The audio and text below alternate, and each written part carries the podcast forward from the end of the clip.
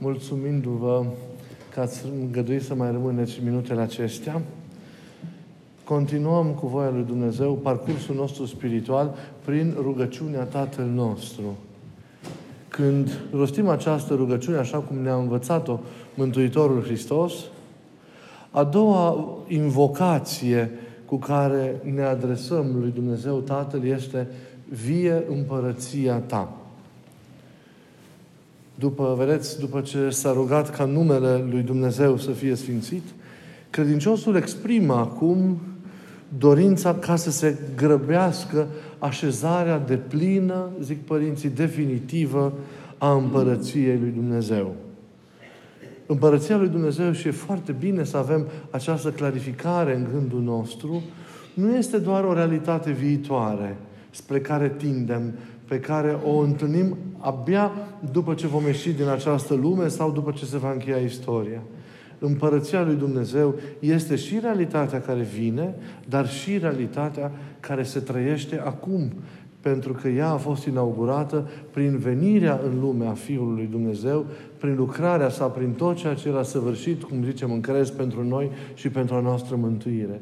Așadar, trăim în împărăția lui Dumnezeu și așteptăm venirea sa sau așezarea sa de plină. De aceea, zicem că este împărăția și în același timp o chemăm ca să vină și să se așeze în forma ei, în forma ei cea mai deplină. Dar ea a fost, să știți, inaugurată prin venirea în numele Lui Hristos. Amintiți-vă de cuvintele cu care Ioan Botezătorul anunța venirea în lumea Fiului Lui Dumnezeu. Pocăiți-vă că s-a apropiat împărăția cerurilor. Acestea sunt și cuvintele cu care Mântuitorul Hristos își începe misiunea sa, acțiunea sa de propovăduire. El a spus oamenilor, s-a împlinit timpul și s-a apropiat împărăția. Pocăiți-vă și credeți în Evanghelie. Iar semnele acestui început de împărăție, care corespund sau semnifică împlinirea vechilor profeții, sunt, cum Mântuitorul însuși spune, și acest lucru este amintit în Evanghelia lui Matei, în capitolul 11, Orbi văd, șchiopii umblă, leproșii sunt curățați, surzii aud, morți în vie și săracilor li se aduce vestea cea bună. Cu toate acestea, așa cum și ziceam în începutul cuvântului, încă nu suntem într-o stare de deplinătate. Isus a venit, însă lumea e încă marcată de păcat, oamenii suferă, Lumea e plină de persoane care nu se reconciliază, care nu se iartă, e plină de războaie, de atâtea forme de violență și de exploatare. Există oameni care încă trăiesc cu inima foarte închisă și așa mai departe. Toate acestea arată că victoria lui Isus nu, și-a, nu s-a așezat încă definitiv, că împărăția, deși crește și se extinde, ea nu s-a manifestat încă de plin și nu s-a așezat, cum ziceam, definitiv. Suntem, de aceea, zic și părinții, într-un timp al devenirii ei. Și se potrivesc foarte bine aici cuvintele că suntem încă, suntem între deja și nu încă. Deja o avem și încă tindem spre așezarea ei sau spre manifestarea ei, manifestarea ei de plină. Vorbim, deci, pe parcursul acesta al istoriei de o realizare a ei, a ei lentă. Facem experiența ei, repet, dar o și așteptăm în starea de deplinătate de la finalul, finalul istoriei. Iisus rostește ca să ne ajute să înțelegem cum e, cum e cu împărăția, multe scurte pilde arătând modul în care aceasta se manifestă în, în lume. Ne spune, de exemplu, dacă citim în Evanghelie, că împărăția lui Dumnezeu este asemenea unui ogor unde cresc grâul și neghina. Cea mai mare greșeală ar fi aceea de a voi să se intervine imediat extirpând cele care ni se par ierburi infestate. Dumnezeu însă nu e ca noi. Dumnezeu are răbdare. Nu cu violență se inaugurează împărăția și se susține împărăția lui Dumnezeu în lume. Stilul de, pro- de propagare a împărăției este blândețea, blândețea completată mereu de, de, de răbdare. Împărăția lui Dumnezeu este, de altfel, sau de sigur, o mare forță. Probabil, sau nu, sigur, este cea mai mare forță care există în istorie, însă nu după criteriile lumii, nu după, manif- după așteptarea lumii, după modul în care vede și înțelege lumea. Și e frumoasă această imagine că împărăția Lui Dumnezeu este ca drojdia care se amestecă în făină. Aparent dispare și totuși ea pătrunde în tot aluatul și îl face ca să, ca să dospească. Lucrează acum într-o discreție, împărăția Lui Dumnezeu lucrează acum în smerenie, ca și Domnul Său, așa cum și El a venit și a lucrat în lume, dar mai apoi ea va străluci în slavă. Împărăția Lui, vă dați seama, este de altă natură decât sunt împărățiile acestei lumi. Acestea au, au crescut, au strălucit, au căzut, au apus. Despre unele se mai vorbește încă, altele au căzut complet în uitarea vremurilor. Împărăția însă Lui este de altă natură. Împărăția Lui Dumnezeu se extinde în inimi, este de natură spirituală, se propagă prin iubire. Nu se propagă cu forța, nu bruschează, nu violentează. Se extinde în inimile în care cred, în inimile care îl recunosc pe Isus ca Domn, în inimile care îl primesc, care trăiesc relația personală cu El, care sunt într-o legătură vie de viață cu Domnul. La urmă urme, El e conducătorul împărăției, El e regele. Scaunul pe care îl conduce e crucea, compasiunea, a milei, a iertării, a înțelegerii, a bunei voințe. Și El astăzi conduce în maniera aceasta, slujind într-o iubire. Și împărăția se extinde în toți cei care cred în Domnul și datorită relației cu El și a luptelor personale susținute de Har, devin ca El. Și prin ei Iisus conduce lumea astăzi. Împărăția Lui Dumnezeu este condusă de oamenii care se conformează Lui, de oamenii care îi seamănă Lui. Nu de impostorii care îi slujesc, ci de oamenii care îi seamănă cu adevărat. Prin lucrarea lor, prin munca lor, Împărăția Lui Dumnezeu se probagă în suflete, cucerește sufletele, convinge-le, întoarce la Hristos și face din acei oameni cuceriți apostoli care duc mai departe mesajul acesta viu al împărăției, al iubirii lui Dumnezeu acolo unde ei lucrează, acolo unde trăiesc, acolo unde, unde trudesc. Deci Isus conduce prin, prin oamenii care, care îi seamănă. Fericirile, de exemplu, vă mai spuneam și cu altă, cu altă ocazie, sunt agenda de lucru pentru, pentru oamenii împărăției. Fericirile nu sunt numai niște standarde pe care noi trebuie să le atingem. Nu sunt doar virtuți, stări pe care, pe care noi trebuie să le câștigăm și care reprezintă suirea noastră la cele mai înalte. Dar fericirile reprezintă, zic părinții, și un portret interior al lui Isus. El e cel zmerit, El e cel blând, El e cel fără răutate, El este cel frământ și însetat de dreptate, El este cel prigonit și așa mai departe. Fericirile constituie așadar un portret interior, interior al lui Isus. Hei, și în forma aceasta trebuie să fie și oamenii lui Isus. Așa cum este El, blând, smerit cu inima, flămând după dreptate, prigonit de foarte multe ori.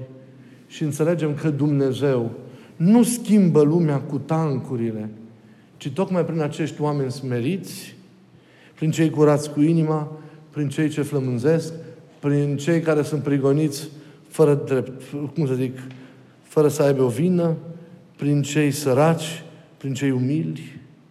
Așa cum întreg stilul lui Dumnezeu, modul de a lucra ales de El, reflectă iubirea sa generoasă, iubirea sa fără de margini pe care o are pentru, pentru oameni, tot așa modul în care oamenii săi trebuie să se comporte, suferă aceeași iubire vulnerabilă, delicată, dar puternică în această dăruire, dăruire de sine. Adepții săi, ucenicii săi, biserica trebuie să învețe să facă ceea ce a făcut Isus. Să trăiască cum a trăit Isus. Să gândească cum a gândit Isus. Să lucreze așa cum a gândit Isus. Doar atunci când biserica și oamenii să-i facă așa, sunt cu adevărat prizvorul împărăției. Dacă nu facem așa, cum Mântuitorul însuși ne-a spus, noi închidem împărăția în fața oamenilor. Să nu fie acest lucru. Hristos luptă ca împărăția sa să intre în forma aceasta a slujirii smerite și iubitoare, jerfelnice, ca și El, în inimile, în inimile oamenilor. Fără a presa, fără a violenta, fără a răni. Să intre pur și simplu, dăr, prin dăruire de sine, în inimile, în inimile oamenilor. Cât de mult a greșit și biserica în istorie când a gândit că această împărăție ar putea avea vreun aspect omenesc. Am pierdut mult în fața istoriei, visând la imperii creștine și în spatele cărora a fost atâta ură, atâta moarte, atâta nedreptate, atâta lipsă de Evanghelie, atât păgânism. Am greșit mult și am pierdut mult. Și din păcate încă mai dăm conotații lumești și materiale împărăției lui Dumnezeu, luptând să facem un imperiu, un alt fel de imperiu în lumea aceasta, dar tot material. Trebuie să ne scuturăm de ispita aceasta a materiei. Trebuie să ne scuturăm de, de ispita asta de a conduce în maniera în care se conduce lumea. De ispita asta de a ne manifesta puterea în forma în care și-o manifestă lumea sau conducătorii lumești. Nu există pentru creștini decât o singură forță prin care se conduce lumea, aceea a slujirii smerite într-o iubire până la moarte. Atât. Creștinul nu conduce altfel. Creștinul nu poate să aibă averi când Domnul său e sărac. Creștinul nu poate să violenteze când Domnul său preamărește libertatea. Creștinul nu poate să judece când Domnul său e milostiv și iertător. Creștinul trebuie să fie ca Domnul său. E sau nu e? Mireasa trebuie să fie ca, ca și mirele. E sau nu e? Ce mai mult nu e de la el, e de la cel viclean. Care și astăzi caută, ca și pe noi, să ne amăgească cu lumea, să ne amăgească cu materia. Într-un mod subtil, delicat, dar într-un fel direct, așa cum a făcut-o și cu Domnul pe Carantania. Uite-te, i-a zis lui Iisus. Toate împărățiile lumii sale mele și eu le dau cui voiesc. Vă dați seama cum sunt împărățiile lumii și în cele din urmă cine le controlează? El spune, eu le dau cui vreau. Cu o singură condiție, închină-te, mie. Cu aceeași miraj al lumii, al conducerii, al forței, al puterii, al opulenței și așa mai departe, suntem ispitiți și noi astăzi. Ca într-o altă formă să ne facem o împărăție lumească. Dar trebuie să respingem cu forța cu care Isus a respins în carantane această tentație și nu nu astfel de biserică, nu astfel de comunitate, nu astfel de familie, nu un astfel de suflet, o astfel de inimă trebuie să fim. Împărăția lui Dumnezeu e altfel. Și trebuie să prindem viața ei, trebuie să prindem Duhul ei, trebuie să, să surprindem inima ei, care e inima Domnului și întru toate să ne străduim să ne asemănăm celui care conduce și care e regele nostru, lui Isus. Să gândim ca El, să simțim ca El, să fim ca El, să acționăm ca El, biruindu-ne tot mai mult pe noi, străduindu-ne să fim tot mai mult din El și tot mai mult din noi, tot mai puțin din noi, tot mai mult din El și tot mai puțin din noi, în fiecare zi și în fiecare clipă străduindu-ne să împropriem Duhul ăsta și mentalitatea aceasta a Evangheliei. Ne ascundem în, fa- în spatele tuturor ritualelor și a rânduielor pe care le facem, felul nostru vechi de a fi nevindecat, inima noastră marcată mai departe de patim și de răutate și de neiubire și de neascultare și de indiferență. Și rămânem cumva aceiași neschimbați. Eul acela de care ziceam în predică, care trebuie înlocuit cu tu lui Dumnezeu, în noi rămâne acolo. Îl ciobim poate așa, dar El, din rădăcina Lui, nu îl smulgem, pentru că trec ani peste noi în biserică și rămânem prinși de aceleași răutăți, de aceleași neascultări, de aceleași nereguli și noi perseverăm în ritualuri și cum zicea iubitul nostru mitropolitul, toată ne astupăm de atâta tămâie și inima noastră miroase a patim. Dăm, dar dăm cu tămâie și dăm și facem și în același timp inima noastră rămâne veche. nu în regulă. Să avem grijă, să, să prindem stilul lui Isus, care e stilul împărăției, felul de a fi și să, să-l fac, să facem să devină al nostru. Să devină propriul nostru fel de a fi, de a gândi, de a vedea lucrurile. Să facem ca împărăția Lui să se lărgească în inima noastră. Să nu, să nu mai avem părți care să, să, să, cum ziceam și în cuvânt, să ne aparțină. Sau să aparțină lumii, sau oferească Dumnezeu celuilalt. Și întreaga inimă, încetul cu încetul, să-i oferim, să-i o dăruim Lui. Slujindu-L prin semenii noștri. Nu ușor să cucerești inima. Probabil că a fost mult mai ușor să cucerești lumea, așa, și să, dar inima se cucerește cel mai greu. Cel mai greu cuceribil e pământul inimii, să știți. Nu pământurile din afară. Așadar, împărăția lui Dumnezeu înseamnă stăpânirea lui Dumnezeu, în stăpânirea Domnului, în inima noastră, în ființa noastră, în viața noastră. Înseamnă asumarea voinței sale ca principal criteriu pentru viață. Dacă ești în împărăția lui Dumnezeu, înseamnă că voința Lui se face viață în tine. Câtă vreme voința Lui nu e viață în tine, nu e, cum ziceam, criteriu esențial de existență, tu te minți că ești în împărăție. Împărăția Lui nu e extinsă în tine. Tu încă te slujești pe tine, slujești închipuirilor tale, părerii tale, ideologiei tale, dar nu slujești voința Lui Dumnezeu. Nu faci ca ea să fie cu adevărat, cu adevărat a ta. Nu voința noastră, deci și a Lui. Nu noi trebuie să domnim în noi, ci El. Noi trebuie să coborâm de pe tronul ăla pe care în mod greșit l-am așezat în noi. Tronul egoismului. Nu noi să domnim în noi, ci El. Printr-o astfel de inimă bună și ascultătoare, împărăția vine și se lărgește apoi, iese în afară și se lărgește în, în lume.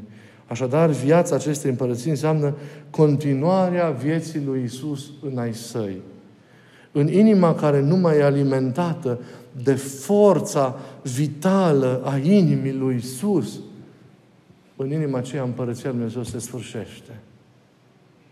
Când inima noastră nu mai e alimentată de forța vieții lui Isus, împărăția se termină. Totul pornește deci din interior și se susține pe acest interior. Un interior în care El e centrul, în care El domnește, de unde pornește lumina în întreaga noastră viață.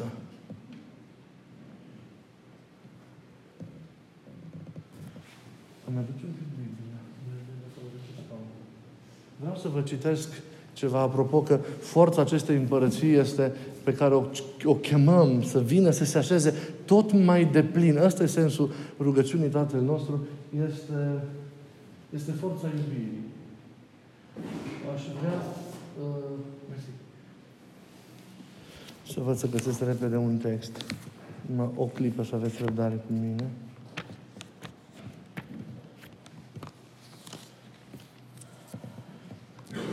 Vreau să vă citesc imnul iubirii după Sfântul Apostol Pavel.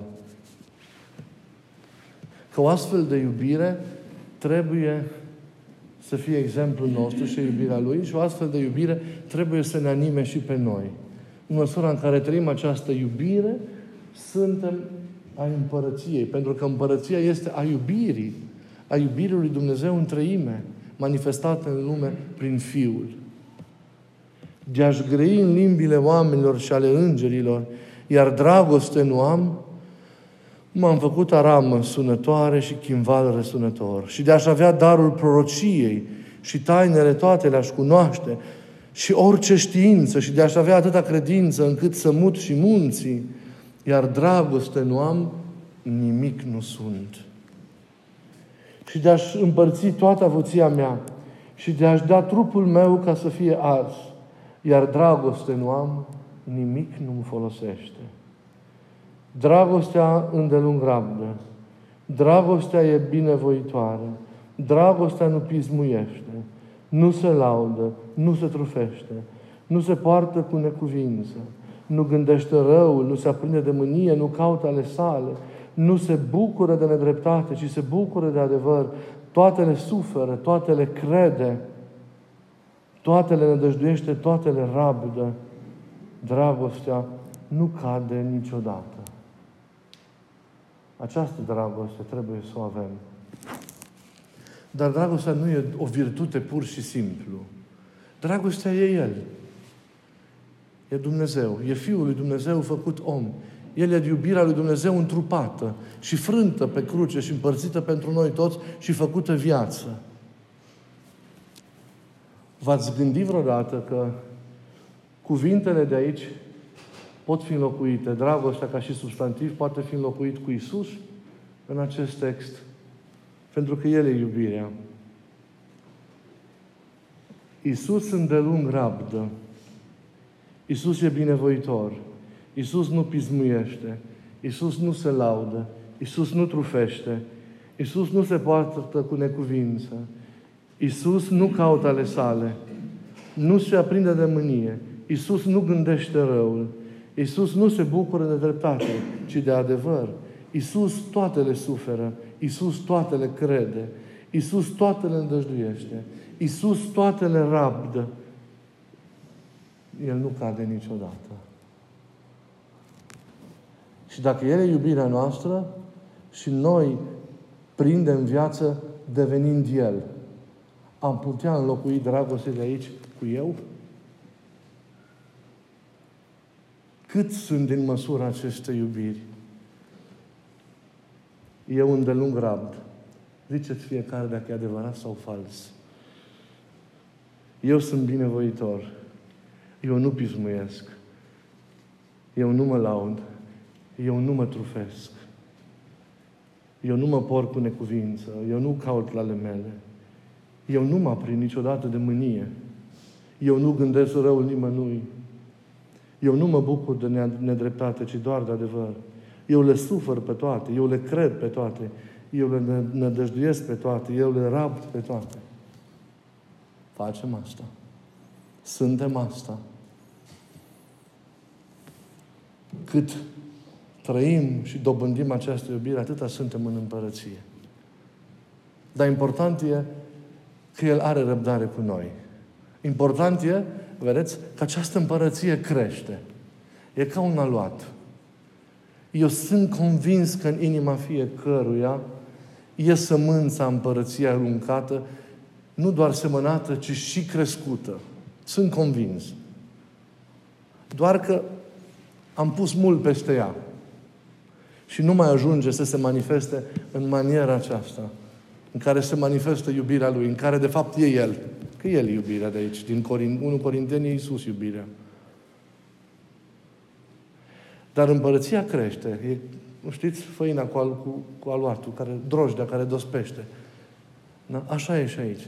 Haideți să lăsăm ca acea drojdie care e în noi deja să dospească și să transforme toată frământătura noastră. Să fie inima toată a Lui. Să fim cu totul împărăție. Nu e ușor. Dar dacă împărăția e devenire, înseamnă că e în devenire și datorită necesității devenirii inimilor noastre.